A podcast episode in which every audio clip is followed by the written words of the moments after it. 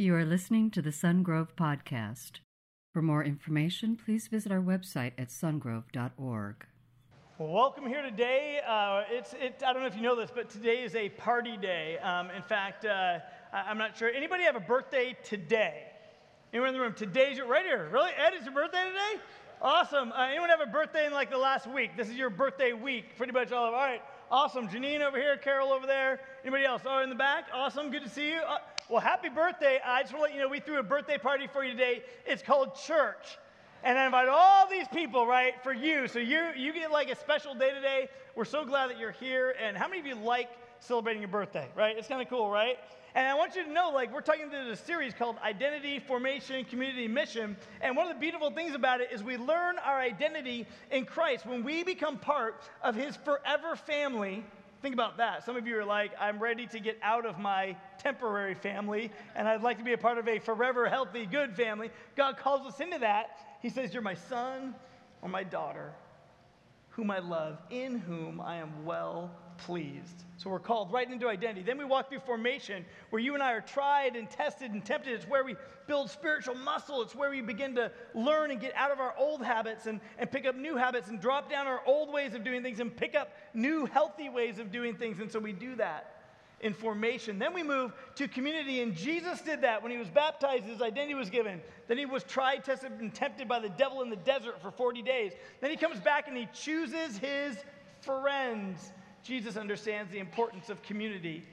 If you're ever going to get on mission, in fact, think of it this way Jesus, his ultimate mission was not to do it all himself, but to unleash the church, to say, I'm giving you this mission to proclaim the good news about me, but throughout the whole world. And after he was crucified, he was here for 40 days, and then he ascended back up into heaven. He gets you and I on mission. Even today, God says, I've chosen you to be the ones who proclaim the message about me to all the earth. But it, you're only going to get that. You're only going to understand that if you become about community. You've heard that uh, leadership slogan if you want to go faster, do it yourself. If you want to go farther, involve other people. Uh, Jesus understand he wanted the church to be a world changer, not just a first century city changer. He wanted to go throughout the whole world, and so he chooses you and me to do that. But that happens within the context of community. I once heard a pastor say that one of the amazing things about Jesus is that he rarely spent time with religious people. Think about that for a minute.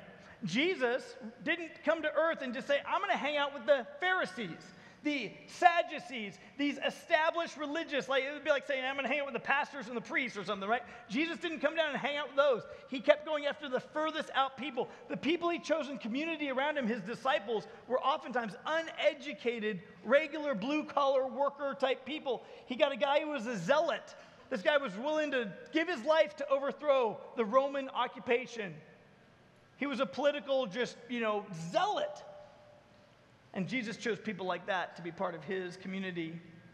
Though Jesus himself was a righteous person, he was the Holy One, he always tried to get in front of unrighteous people. And when Jesus showed up in the first century, ungodly people liked him and they weren't intimidated by him. More than likely, picture this a minute. If you were in the first century and you were interacting with Jesus, you would walk up to him and you would, you would see him. You would see his holiness, his pure, awesome, holy eyes. And they would look into your eyes. And instantly in your head, you would think, I wonder if he knows what I did last weekend. You would think, oh my goodness, I wonder if he knows about my spring break trip down to the Sea of Galilee. he would, he would, you'd be sitting there going, like, if only he knew what was really going on in my life. If only he knew the ways that I've backed myself into a corner. If only he knew the ways that, that I, in my heart of hearts, have trapped myself. Nevertheless, the fact remains that ungodly people liked Jesus. Those who were nothing like him flocked to hear him speak. Pastor Andy, Andy Stanley says this any organization, any business, any movement must answer the tension between reaching non customers and merely keeping up with the status quo, right? There's a tension there. If you're a business owner, you understand this. How do we help our customers, and how do we gain new customers, right? Andy Stanley goes on to say this the local church is supposed to be the eyes and hands and ears and feet of Jesus in our culture, but for some reason, churches drift from having the same effect on people that Jesus did. So here's the question Why was Jesus so attractive to people who were nothing like him? The answer to that question will determine more to get you on mission with people within your community. It will do more to determine how you operate your business. It will do more to determine how you, as a Christian, work with ungodly people in your workplace. It will do more to help you understand as you, as a potential Christian, interact with ungodly, unchristian people in your extended family or your regular family. It will do more to help you understand how you, as a Christian, interact with ungodly non Christians on your high school campus or in your dorm room or in your apartment. And it will do more to determine the direction and quality of your life if we can answer the question why was Jesus so attractive to people who were nothing like him? If you're taking notes today, you've got a, an outline in your program looks like this. Once you take that out, we're going to take some notes here together today. Sometimes writing it down helps reinforce it in ways that just listening can never do. And we're going to realize this that we have to ask ourselves some honest questions. The first honest question we have to ask ourselves is this Are we focused on reaching people more than simply keeping people? Every business has to ask this question, right? Are we just going to keep our customers and make sure they don't launch from our platform to some other platform? Or are we interested in reaching people? And where is that tension? And the church has to ask the same thing. And because the church is not simply just an organization, it's an organism. And because you are the church, you have to ask this question about yourself. Make it personal. Am I focused on reaching people more than simply keeping the people I already have in my life? Maybe the healthy people, the Christians, the people I put in community around me? Am I more interested in reaching people than merely keeping whoever I already have going on in my life? Now, listen, if you're here today and you're not a Christian, I just want to say you are in exactly the right place. Maybe you're not a Christian. Maybe you used to be. Uh, maybe you're trying to figure Jesus out, or maybe you had a bad experience with religious or churchy people. By the way, how many of you in this room, at one point in your life, you just had a bad day, a bad experience, a bad opportunity with church ish people? All over the room, right? All of us, right? So many of us have done that. And that's why it's so good that we have Jesus in our life because he is the good shepherd. He is the one who determines our identity. He is the King of kings, the Lord of lords. But maybe you have just had a bad experience or you just don't know what you believe. And here's what I know if you met Jesus, if you walked in here today, if you walked out into the lobby and he came walking in, if you met him, here's what I know you would like him and he would like you. And you would look into those pure and holy eyes, and you would feel like you are drawn to him and that you are loved by him, even though he sees you fully and he knows you fully. See, in the first century Jewish culture, there was a system that was pretty brutal. And that system that was pretty brutal is that they had a distinction between what they would call sinners and tax gatherers. Here's what I want you to do I want you to turn to your neighbor and, and just say, as nasty as you can, just say, sinners. Okay, ready to do that? Turn to the people next to you. How many of you hate when I say turn to the neighbor next to you? Just raise your hand. Yes, all right. So now turn to your other neighbor and say, tax gatherers. Say it even more nasty. Right, right, right. There was a distinction, like literally in the first century. The, the tax gatherers, you got to understand, they were traitors in their own culture who enriched themselves at the expense of their countrymen and women. And literally, if you knew you were a horrible sinner, if you were like, that's me, I'm an adulterer, I'm a murderer, I'm a thief. If if you, I mean, you went down the list, if you went to the Ten Commandments and you just went straight down, you're like, that's me, and you went right down the list, at the end of the list, you could say, but at least I'm not a tax gatherer. And everybody would be like, that's how bad tax gatherers were. I mean, picture for just a moment. It was an occupied country. So not only would you have your tax, and not only would you go to church and pay your, your tithe, which is just returning to God what's already His, but, but your taxes could be wrapped up with a lot of that. So you pay your Jewish tax, you'd, you'd pay your tithe to the church, and then knocking on your door would come a Jewish person who's rejected his or her own culture, and they would have a couple police officers with them, and they would say, Hey, we're here to collect the Roman tax, a foreign occupying nation tax. And they would just determine what that is, often on the spot, and take from you. And if you didn't pay, the police officers there were to soften you up to make sure you were there to pay. Picture for a minute how much you would hate April. You would pay your American taxes, you'd honor the Lord with the first as a, as a believer. But then some foreign occupying nation would come and say, Now we're taking our cut. And that's who the tax gatherers were in Jesus' day. Are you getting the picture? They would send along with them. Rome would say, Listen, you go collect this amount. This is what we require. But you got to make a living. So you can collect whatever you want above and beyond that, but just make sure we get our cut. And in order to do that, we're going to send two Roman soldiers, spears, swords, armor, to break the kneecaps of anybody who doesn't want to pay their taxes. Can you imagine how much you'd be hated by your former fellow countrymen and women? These guys embezzled over the top so that they could increase their own wealth. And let me tell you, it was a classic government sanctioned pyramid scheme. And these guys were the worst because not only did you have your tax gatherers, but above them there was a chief tax gatherer. Everyone say chief tax gatherer. Right, so the chief would take a cut from all the underlings under him or her that would, that would do that. And so they would just personally enrich their world because of the embezzlement of their own people. And people in the cities, people in the towns would look at the living style. They would look at the, the houses and the, the, you know, the transportation and the clothing. They would see these people and they would hate their guts all the time because they knew they were just getting wealthy on your own embezzlement. Well, Jesus is up in Jerusalem and he's going to travel down into the desert. It'd be like being up in uh, near Tahoe, maybe, and your, your, uh, the geography of the land is kind of pine trees up in Jerusalem, but then you travel down into the desert. It'd be like dropping down from there back into you know, Nevada, but not into high desert like Reno. You wouldn't go to high desert. You actually would travel from Jerusalem down into below sea level, low desert, where you'd see it almost be like being at Vegas.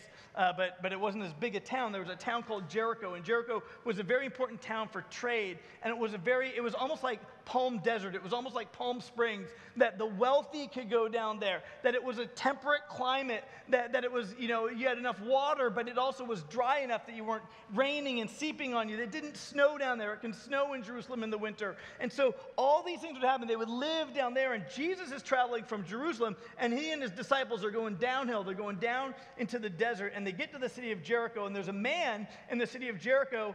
His name is Zacchaeus. Now, if you've been around church circles a lot, like let's say you grew up in a Christian church, there is a song about Zacchaeus. And the song says Zacchaeus was a wee little man. And every man who works for the IRS says, You cannot call me Zacchaeus because I'm not a wee little man. We don't like that line, you know. So and, and so he was a short guy, but he worked. And let me tell you, in our church, we've got some phenomenal people who work for the IRS. And they're not selling out their countrymen to collect taxes but they're doing due diligence within our government. But let me say that was not the case in Zacchaeus' day. He was selling everybody out around him. He was not just a tax gatherer, he was a tax collecting supervisor. He was a chief tax collector. And this guy lived in his Mediterranean mansion, and he just was a little short stature guy who thought his wealth made him a big man. You know the guy. But this is, this is the guy who, who in, in Zacchaeus' day, if there were trucks, he would drive a massive, oversized truck with an ultimately lifted suspension. That's what he would be driving, right? He was a little guy who wanted to get up above everybody. He wanted to think that his wealth made him a big man. That's who Zacchaeus was. But because they didn't have trucks in that day, he probably had a very big camel or a lot of camels or however they got around. He was just a little man who thought that his wealth made him a big man. So Jesus entered Jericho in Luke 19, verse 1. If you have your Bible open there, Luke 19, begin with verse 1, says that Jesus entered Jericho. Picture him and his disciples walking into that town.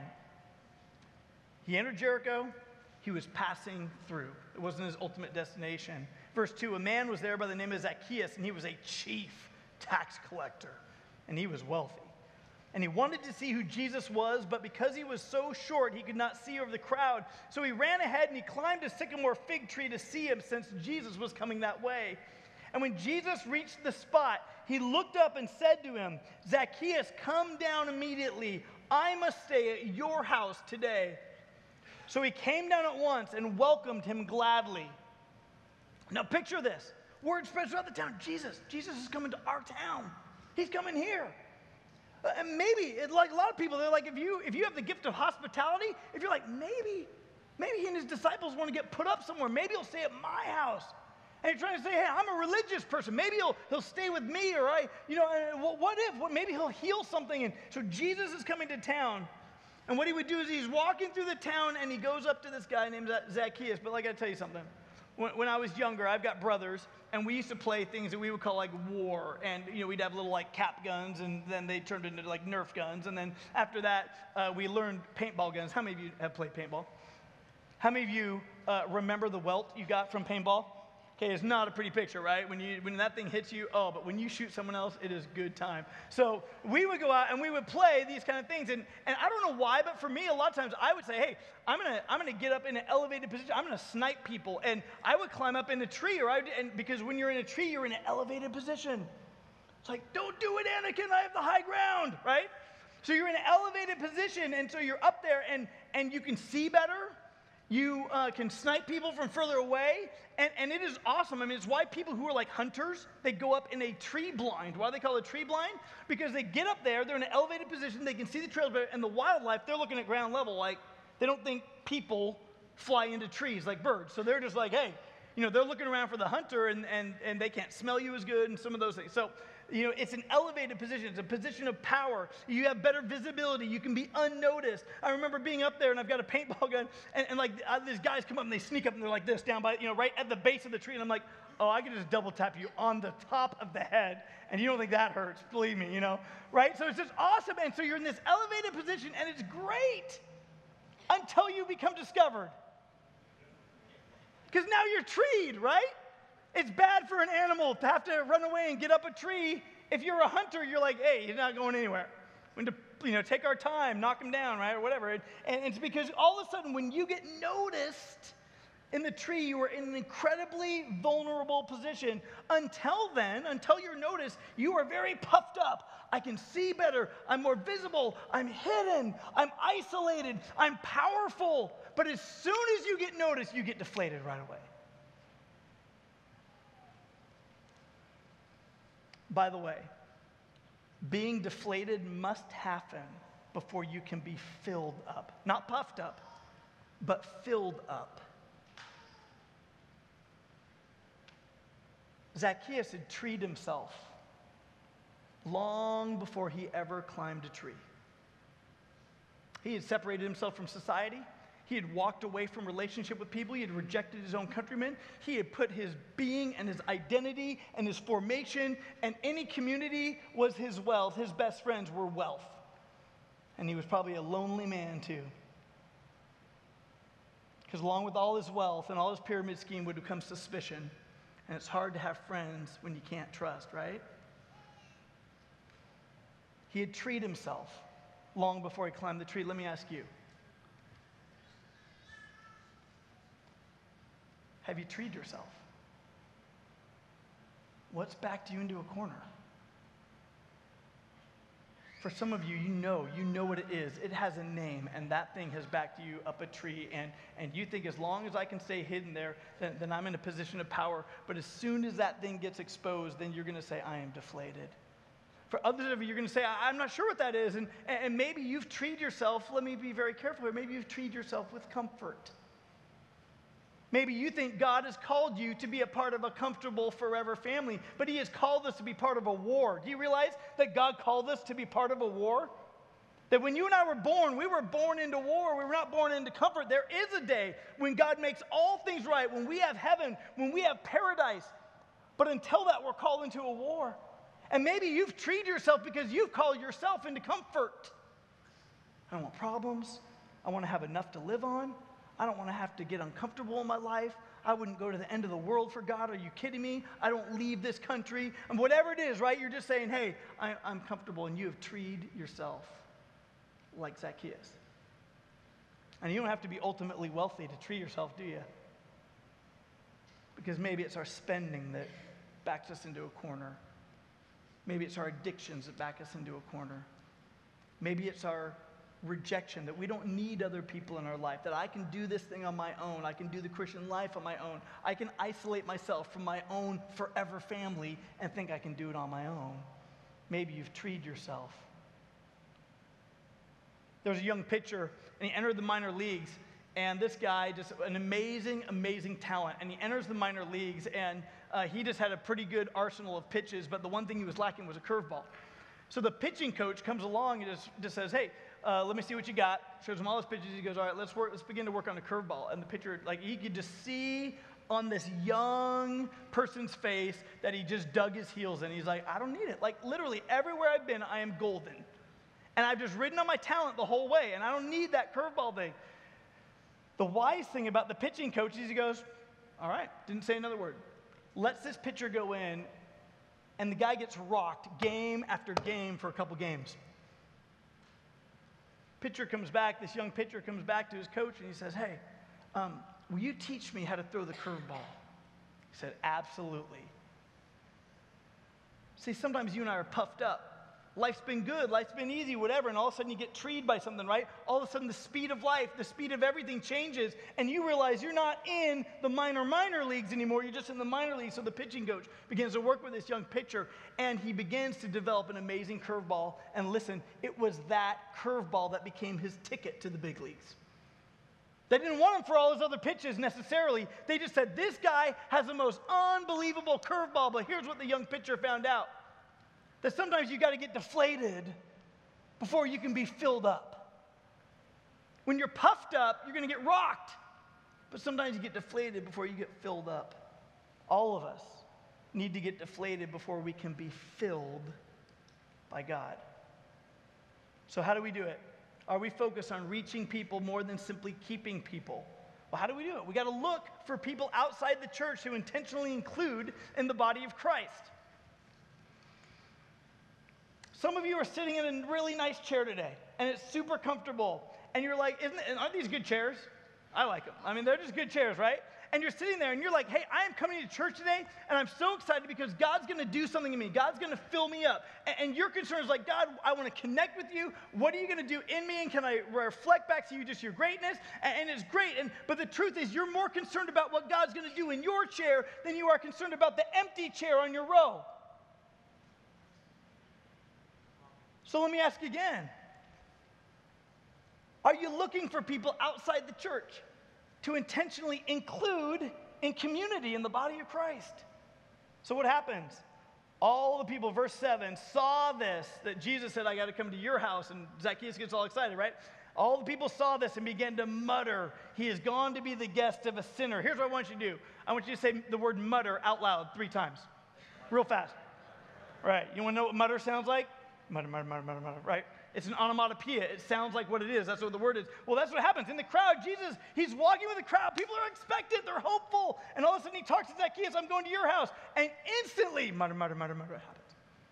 And they say what? They say, he is gone to be the guest of a what? Oh, no, you said that too nice. He's gone to be the guest of a what? Sinner, right? It's awful, right? Like, like they're like, ah, maybe he doesn't know. It's just, uh, at that moment, literally, the disciples, they begin to hear, like the 12, they're like, whoa, what just happened? And so, literally, they probably were like, Jesus is going to go stay at this guy's house. They're like, dude, we got to get alternate lodging. So they call up like the Desert Springs, you know, and they're like, hey, hey, uh, uh, yeah, I need 12. Uh, yeah, we, or Jesus, yeah. And uh, uh, is he, no, no, he's not coming. No. Uh, well, he's actually going to stay with Zacchaeus. The line would go dead. Hello? Hello? Right? All of a sudden, everybody, the religious people, those who perceived that they were righteous, began to mutter that he has gone to be the guest of a sinner. What do they mean? This guy, Jesus is entering and inviting into community someone who has rejected community. Jesus understood something. If you want to throw a party, invite unlikely people. If you want to throw a party, invite unlikely people. Uh, what a beautiful thing that is, right?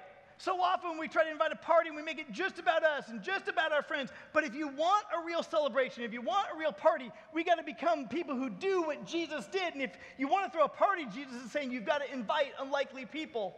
So let me ask this question Who around you and who around me intentionally rejects community? What does a person look like who pushes back, who rejects community in our culture?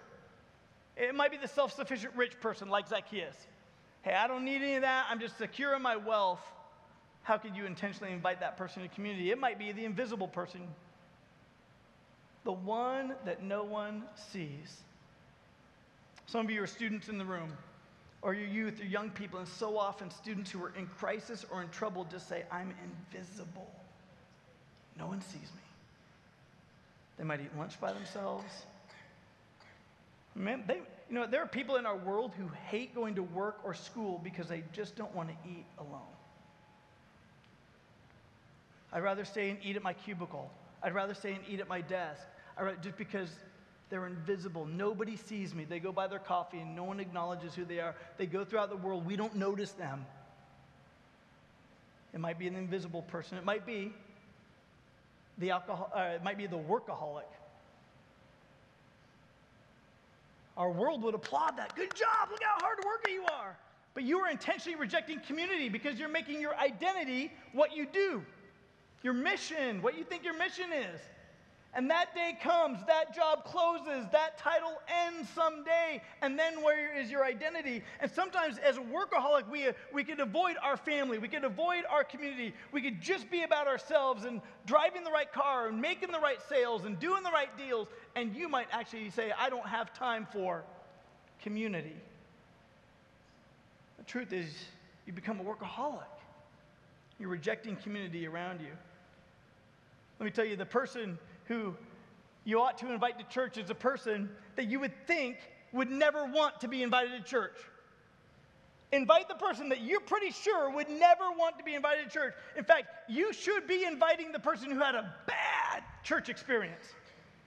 You're, you almost feel bad. Like, if I invite you to church, it's like slapping your face, right? It's like sticking a knife in your wound. It's like poking a pin in your eye, right? They're like, I had a bad experience. Why would you invite me to church? You know my bad church experience. You say that's exactly why. I'm inviting you to church. Because you need community and you need Jesus. And the enemy wants you to take your bad church experience and mistake Jesus for that person or that experience. And he wants to isolate you and question your identity and get you in an experience where he accuses you in your formative experiences and isolate you from community so you're easy pickings. And that's when the lion the devourer pounces on you.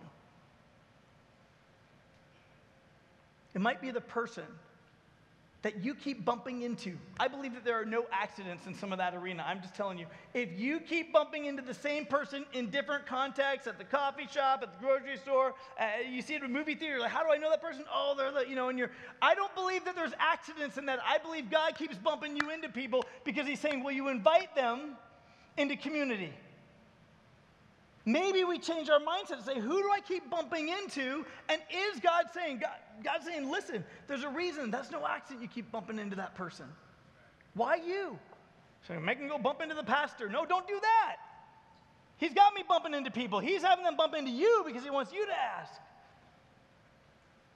It might be the checker at Trader Joe's. It might be the gas station attendant. It might be the receptionist at your doctor's appointment. It might be the person with those crazy tattoos. You're like, show me your tattoos. What do those mean? It might be the door to door salesperson. But God wants you and I to look at people who intentionally tree themselves and reject community and invite them into community. The common thread among people who come to Christ and are saved is the existence of a friend who nagged them to go to church or come to youth group or go to a community group. One of the common denominators is a friend who would just nag them enough to get them into community. If you want a party, invite unlikely people. Luke 19, verse 8. But Zacchaeus stood up and said to the Lord, Look, Lord, here and now I give half of my possessions to the poor, and if I have cheated anybody out of anything, I will pay back four times the amount. And he uses a statement here. You see, what happened is he came down out of the tree, they went to his house, they're having dinner. The crowd was allowed to go in almost any house in that culture. You could go out into what was like the courtyard or the patio. And so you're looking in the house, the doors are open, it's a Mediterranean climate, you're hearing what's going on. And in the course of that dinner, Zacchaeus sees Jesus for who he is and he makes a decision for Christ. And in that moment, he stands up and makes this great proclamation. And he uses the word if. And if you were outside on the patio and you were listening to Zacchaeus, who has embezzled money from you, and he says, Hey, if I've cheated anybody out of anything, you're going to go, What in the world? And I got to let you know that what is written there in the Bible doesn't translate as well into English. Because the word if there is actually the word, could be the word since, and we don't know if it's if or since except by the context, right? So he, what he's really saying is he's saying, listen, he's saying, Lord, here and now I give half my possessions to the poor, and in the areas in which I have, in fact, since I've embezzled from people, I've cheated people out of something, I will pay back four times the amount. Now you got to realize what he's saying. Because the Old Testament law says if you cheat somebody, if you steal from them, you, for, to do restitution, you pay back the amount and add 20%. That's the penalty because you cheated somebody. So you pay back what you owed and you pay you add 20% to that. And then that'll be all good. That'll be, you know, water under the bridge. But what he says immediately is this, listen. He's saying, "You see this house? See this big house I live in? It's going to change. You know what I drive? It's going to change because I've been embezzling. In fact, what I'm going to do, I know what the law tells me to do, but he's taking full responsibility and said what he says is if I've cheated anybody, I will pay back four times the amount of what I cheated, not just the amount plus 20%. Four times. Out loud, publicly, he's saying it's all going to change. He's saying, I can't keep my house. I can't keep my lifestyle. he encountered Jesus and he immediately began making things right with people.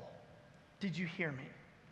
He encountered Jesus and he immediately started making things right with people. Some of you in this room, you know Jesus is who he says he is. And you don't all the time want to draw close to Jesus because you know if you draw close to Jesus, you're going to have to make some things right with people. Isn't that true? Sometimes we don't want to draw close to Jesus because if I do, I'm going to have to make some things right with people. We just know that there's a parallel because God has forgiven us everything that we're to forgive others around us. That because God has restored relationship with us, one of the markers of having restored relationship is to restore some relationship somewhere else. And that's what Zacchaeus instantly starts doing. He committed to restore relationship because he knew that's what God did for him. I mean, could you imagine how you would react if he just said, Hey, I found Jesus, I got religion, and so the past is the past? You're going, Dude, I just got embezzled by you.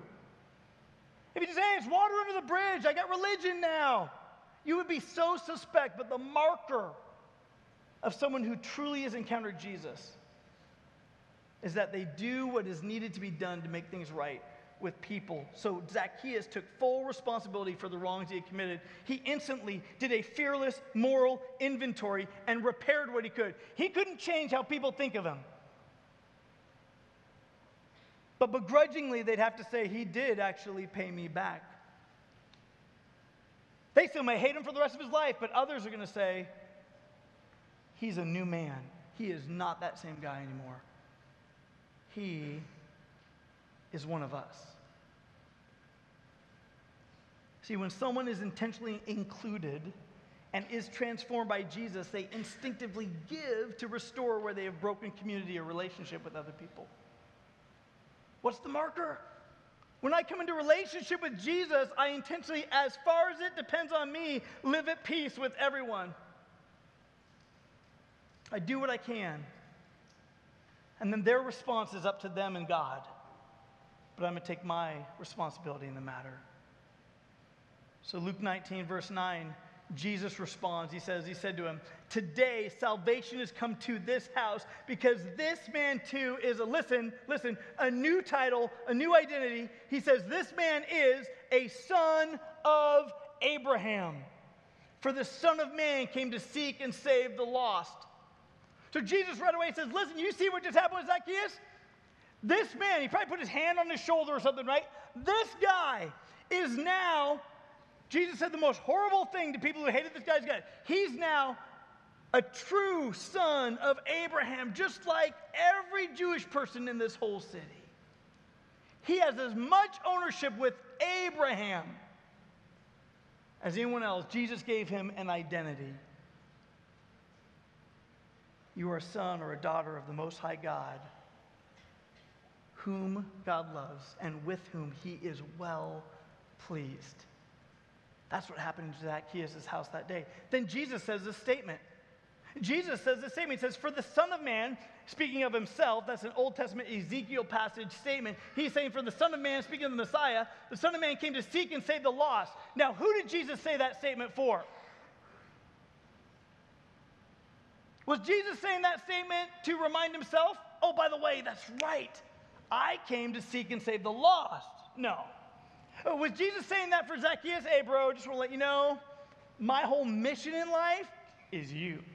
That's not who he said it for. Who did Jesus say that for? He said it for all the religious people out there. He said it for all the people who begin to say, God, I come to church and I'm so excited for what you're going to do in me, and I've lost concern for the chair that's empty beside me. So Jesus comes along and Jesus says, Listen, Zacchaeus, today in this house salvation has come. And he says you are a son of abraham. He says he doesn't say sinner. He doesn't say tax gatherer. He doesn't say mutter among yourselves. Jesus says he is a son of abraham and a friend of god. See i think jesus would say to all the christians out there you and i included i love you you are my son or my daughter but if jesus walked in this room today he'd be like hey christians listen up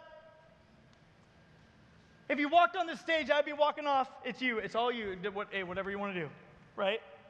But if Jesus walked here today, I think he would say to all the Christians in the room, myself included, he would say, Listen, I love you, you're my son or my daughter, but listen, today, you are not my primary focus. I came to seek and save those who are very far away from God. Now, does God want to encounter you in church today? Absolutely. But he would say, as much as I want that, and as much as I'm going to do that, and it's happening right now in your heart here today, as he's doing that, God is saying, understand my primary heart, my heart for you is to proclaim. My heart for you is to help people find their identity. My heart for you is to get you on mission because there's an empty chair beside you. And there's people who need hope in our culture.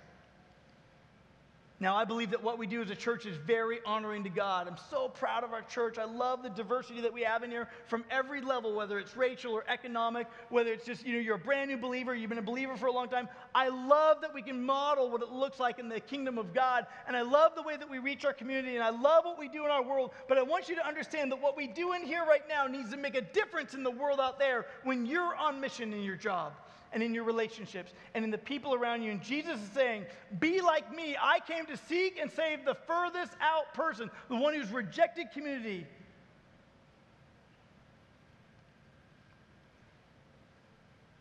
Funny thing is, we've all been one of those people, right? There was a time you and I were lost and not found. There was a time you and I were hopeless. There was a time you and I were treed and backed into a corner. And it's there that Jesus met us. See, I think the church that Jesus would attend, the church that Jesus would go to, is the church that becomes so attractive to the unchurched and the unrighteous and the broken relationship people that if Jesus walked through the back doors into this room today, he would look around and say, Wow, they're all here. My people. And those who are soon to become my people, they're all here. If you want to throw a party, invite some unlikely people. Well, how do we do that? Let's get practical, right? Let me give you some examples, and, and maybe, maybe the examples I give you today are not the best because you're more creative in your situation than I am. So if these don't apply to you, you can just write them off because you're far more creative than I am, and you're going to be like, God's going to inspire you to do something outside the box that's better than what I could do.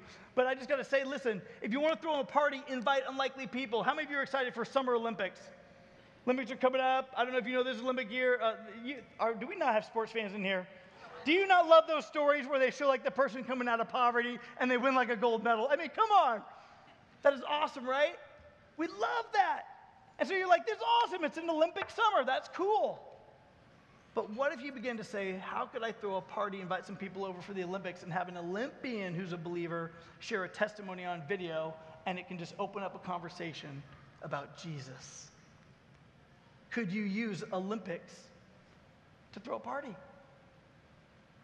How intentional would your summer be if you did that? How much would you look forward to it? What if you said, we're going to throw a neighborhood party, and on this particular day, when there's a bunch of good Olympics on, we're going to get together and have barbecue? What if you did that?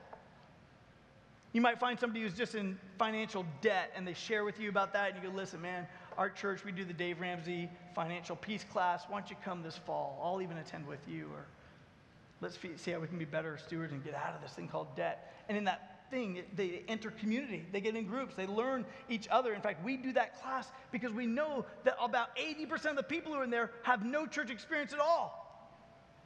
We want to help the most unlikely people get out of debt because we find that when you bring them into community, oftentimes they find Jesus. And they learn biblical principles apply to their financial life. And if they apply and are truths in my financial life, couldn't they also be true in my life?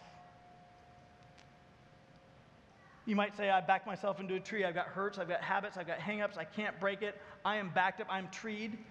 And so we have Celebrate Recovery because we all got hurts and habits and hangups. And that meets every Monday night at 7 p.m. And so, would you invite a friend? Would you go with a friend the first time? Maybe you go with the friend with the doctor. They got a doctor appointment, they're nervous about it. Let me go with you. And while we're sitting in the waiting room, because you will wait, you can talk. Maybe for you, it's throwing a party for someone who you just know no one's going to throw a party for that person. And maybe that's you. Maybe you're reaching to immigrants or undocumented neighbors and just saying, uh, by, by their dress, by their attire, they obviously are making a faith statement that's not my faith, but they're exactly the person you and I should be inviting here. But what do we do? In Elk Grove, we're so super diverse, right? But you think that's intimidating, and yet it's all relationship, isn't it? Jesus went to the one who had rejected the faith community of his day, and he said, I'm staying with you today. Who's not here? Who could be here? If you want to throw a party, invite unlikely people. Imagine what it would be like in a year if, if each one of us could say, it's, it's point number three on your outline, but it's this I played some part in someone crossing the line of faith? What if a year from now, we all looked around and you were like, I, I, played some part, some part in someone actually crossing the line of faith. There are some of you in this room today that you're here because someone else nagged you or someone else invited you. And, and they, they didn't maybe play the main part, but they played some part in you coming to faith in Christ because somebody invited you. And it's not a competition, it's not like you get extra credit. It's not like you have to be there the moment that they accept Christ, and if you didn't, it was a loss. No, it's an invite. It's you play somebody. Jesus draws people to himself, but he uses people like you and I to invite them to set the date for someone to make a step of faith. But wow, what could you say in a year? Who would have thought? They're coming. In fact, they're coming. They might be bringing a family member or two, and you're like, I played some part in helping someone cross the line of faith, someone coming to life, someone becoming found, because I got found by Jesus. Maybe you're here today because someone coerced you. Maybe you're here today as a young person, you feel like a POW sometimes because your parents make you come. Maybe you're here today because you're searching out faith. Maybe you're here today because a persistent friend won't give up on you. Or maybe you're here today and you struggled when you walked up to this building and you saw that welcome sign out front and you were like, What am I doing in a church? And you struggle with that. And maybe, maybe you're just saying, I don't buy all this, but I'll be back and I like the people. This is the right place for you. Listen, there is a very real God who is nothing like your impression of church people. He wants relationship with you more than anything else. And once you meet him, you will become forever changed, like Zacchaeus. It's free. His offer of forgiveness for your sin, his offer of salvation is a free gift, but you must receive it. You must take it. You must cross the line of faith and finally experience relationship with God. With your heads bowed, your eyes closed, just thinking about your own life. If today you realize that's me, I never realized that Jesus traded all his righteousness on the cross and offered it to me to cancel out my sin. And instead, he grabbed a hold of all my sin and he paid for it on the cross. He paid God's righteous wrath against sin on the cross and he canceled it out. And if that's you today saying, Jesus, I want to encounter you, I found myself treed, backed into a corner. I've trusted in myself and my externals, but I know on the inside I'm, I need you.